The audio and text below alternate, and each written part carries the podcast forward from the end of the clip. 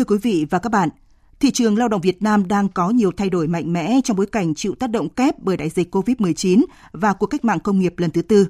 Trong đó phải kể đến việc phân bố lao động không đồng đều giữa các vùng miền địa phương.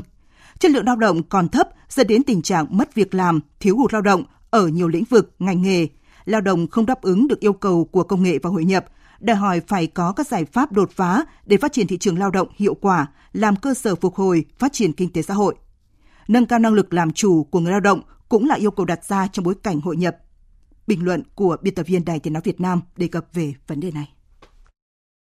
Mới chỉ có hơn 26% lao động qua đào tạo có chứng chỉ, nhất là lao động quản lý, tay nghề cao rất thiếu, không đáp ứng cho thu hút đầu tư FDI công nghệ cao, là số liệu được Bộ Kế hoạch Đầu tư dẫn chứng về chất lượng lao động thấp, dẫn đến năng suất lao động của ta còn thấp. Nghiên cứu của nhiều tổ chức quốc tế cũng chỉ ra rằng kỹ năng của lao động Việt Nam hiện đứng thứ 116 trên 141 nước.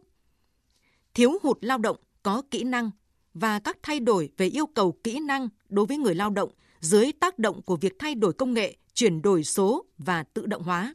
đang là thực tế là hai thách thức lớn được nêu ra tại hội nghị về phát triển thị trường lao động linh hoạt, hiện đại, bền vững và hội nhập tổ chức mới đây. Để khơi thông điểm nghẽn này cũng như để phát triển thị trường lao động đúng hướng, linh hoạt, hiện đại, hiệu quả, bền vững, hội nhập, người đứng đầu chính phủ yêu cầu tập trung triển khai đồng bộ 9 nhóm giải pháp.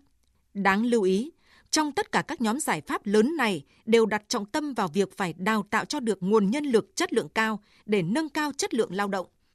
Với yêu cầu, thị trường lao động phải phục vụ đắc lực hiệu quả việc phát triển nền kinh tế thị trường, định hướng xã hội chủ nghĩa và xây dựng nền kinh tế độc lập tự chủ gắn với chủ động tích cực hội nhập quốc tế thực chất sâu rộng hiệu quả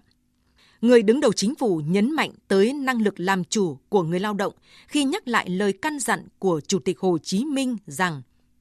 Chúng ta là những người lao động làm chủ nước nhà. Muốn làm chủ được tốt, phải có năng lực làm chủ.